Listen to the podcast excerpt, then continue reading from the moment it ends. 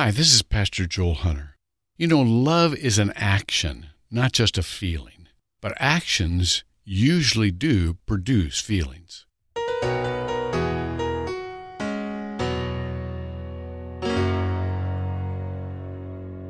My friend Tony Campolo challenges those who come for marriage counseling in this way. If you do what I tell you to do for an entire month, I can promise you that by the end of that month, you will be in love. His prescription for creating love is simple do 10 things every day that you would do if you really were in love. When Jesus described love of our neighbor, he described it in terms of practical service. For example, in Luke 10, he tells of the Good Samaritan who did mercy to the one in need.